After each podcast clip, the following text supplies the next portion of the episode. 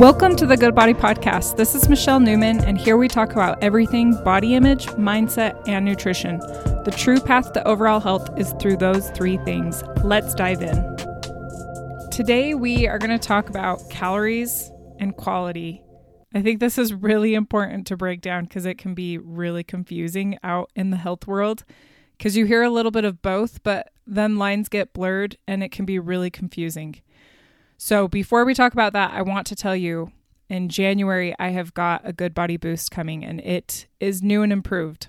I just ran a group through before Thanksgiving and it was incredible. The relationships that these women have with their body are starting to change. And I felt the strong push to make it full circle so that after you finish this good body boost, you not only feel better with your relationship in your body, but it's pushing you to take better care of yourself, bring it full circle. This literally is going to be transformative, and I cannot wait to help the next group of women that are ready to change their relationship with their body. So if this interests you, go to goodbodypodcast.com. It's in the show notes too and you can sign up on my email list. It's going to be sent out there first. Signups will start the week after Christmas and then go through the first of the year, and we will be starting mid January. So go sign up for the email list so that you can be aware of when that is starting and get all of the details. Okay, so let's dive in. Let's start with the side of calories.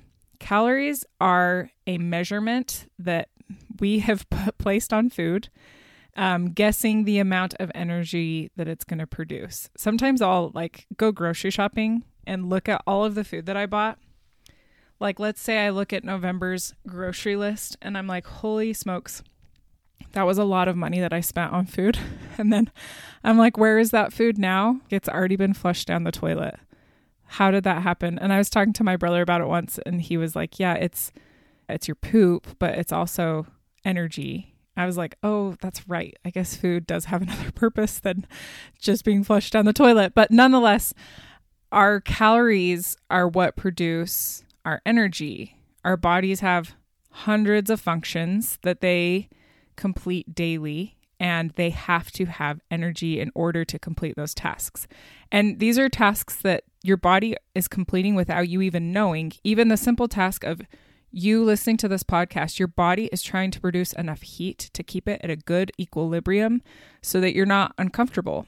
And your body is taking in information. You have light receptors on your skin, and it's reading the light coming in through your skin to know where you're at on your circadian rhythm. So, little functions like this are run, and in order for them to run, they have to have energy. So, this is where calories come in. And is it very accurate? No, not really. They've even done studies and shown that the calorie count on a nutrition label can be off as much as 40%, which is really high when you think about it. So, if that helps you feel like you don't need to live or die by the number that's on the back of a food item, then let that be your permission. But our calories are a man made measurement. It's actually like a microwave, and they figure out how much energy is required for it to combust. And they've made that transferable into our energy for our body. Now, I feel like maybe 15 years ago, diets were always centered around calories. Most of the diets that we saw were centered, like, let, let's take Slim Fast, for example. Slim Fast is purely controlled by the amount of calories. So it's all energy intake versus energy output. And that was kind of the way of the 90s. And then there's been this huge wave of the wellness movement. And I think that it's caused a lot of confusion for people because it was really easy to call out a diet back in the 90s because it was like, oh, calorie restriction, they ship me my meals, whatever, yada, yada, yada. And now it's like, well, I've got to have this green powder and I can only eat organic celery and whatever it might be. And it, it causes confusion because then people are like, well, what am I supposed to be eating? Should I be tracking my calories or should I be eating these really high quality foods? Now, I want to flip the coin to the side of food quality because counting calories has its benefits, it also has its downside. And food quality police also have a huge downside. I almost find it even more harmful than that of calories because it can make you something called orthorexic, where you're terrified of foods. This food quality world can really be fascinating. Like, there is a lot of really interesting information. But the problem is that it's really easy for us to continue to consume the information and to keep bringing the information in, reading more stuff, listening to more people, downloading another podcast, understanding what foods are going to kill you, understanding what foods are the miracle. Like chia seed pudding heals all ailments, and you got to drink your greens, whatever it might be. Okay. 99% of the world doesn't eat in the world of the food quality police. And so you have got to find something that's going to work for you. And I think it's really useful to ask yourself the question Do I plan on saying no to every dessert at every family gathering from here on out? Or do I plan to never go out to eat at a restaurant that cooks food that I would never eat to go connect with my friends? And the important things in life are our relationships. And so there's going to be a little bit of give and take there.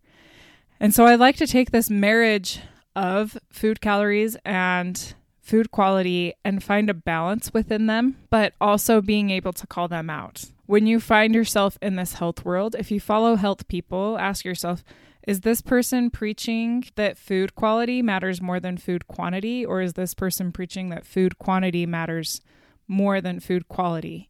The one thing we know about science is that if a person eats under their caloric needs for an extended period of time, they will start to lose weight.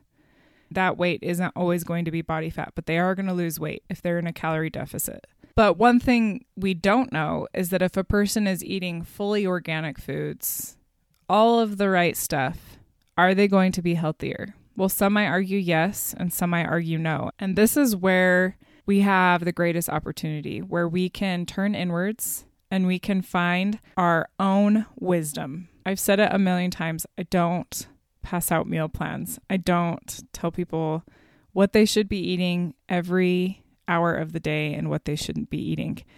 Because the only person that knows what you need to eat is you. Nobody knows what it's like to experience life within your body. And this is not always easy because we really like to be told what to do. But when we are challenged and we have to go internally and ask ourselves what it is that our bodies need, then it's a little uncomfortable, first off. And second off, it requires us to listen.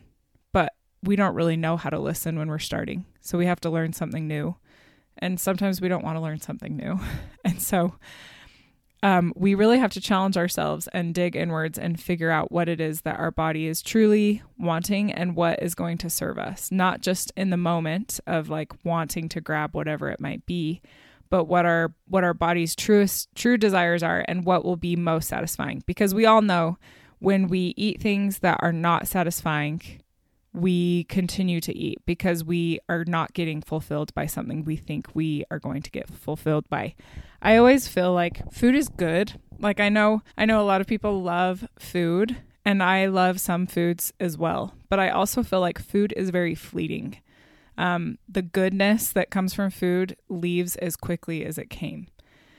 And so instead of going with where the wind blows me and my cravings and whatever it might be that I think my brain wants at that moment, it's so helpful to turn inward and to ask yourself what it is that you're truly wanting. Challenge yourself. If you're a person that likes to follow health gurus that have lots of information that they're putting out and they're trying to educate you and help you understand like calories or food quality, whatever it might be, first off, no ask yourself, okay, is this person saying that flax seeds are the devil? But ask yourself, is this person promoting calories in versus calories out or is this person promoting food bigotry where it's it's this hierarchy of food and if you eat a brownie, you're going to die the next day. it can be helpful to step back and to kind of see the information for what it's worth and also know that a lot of these things that we are hearing are opinions and they're opinions for what has worked for that person. And just because it has worked for that person does not mean that it is going to work for you.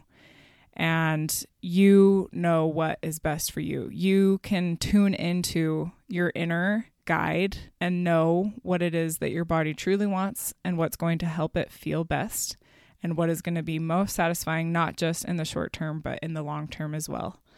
And it's going to be uncomfortable in the beginning. I know you can do it. You're going to learn lots and be brave enough to call out the food bigotry and the calorie counters and just know that there is a happy medium in between and you have that internal wisdom within you.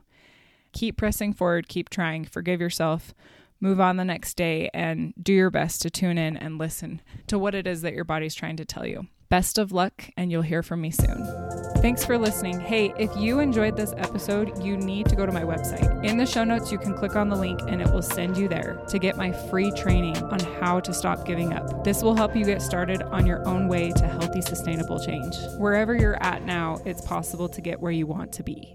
Thanks for listening, and until next time, have a great week.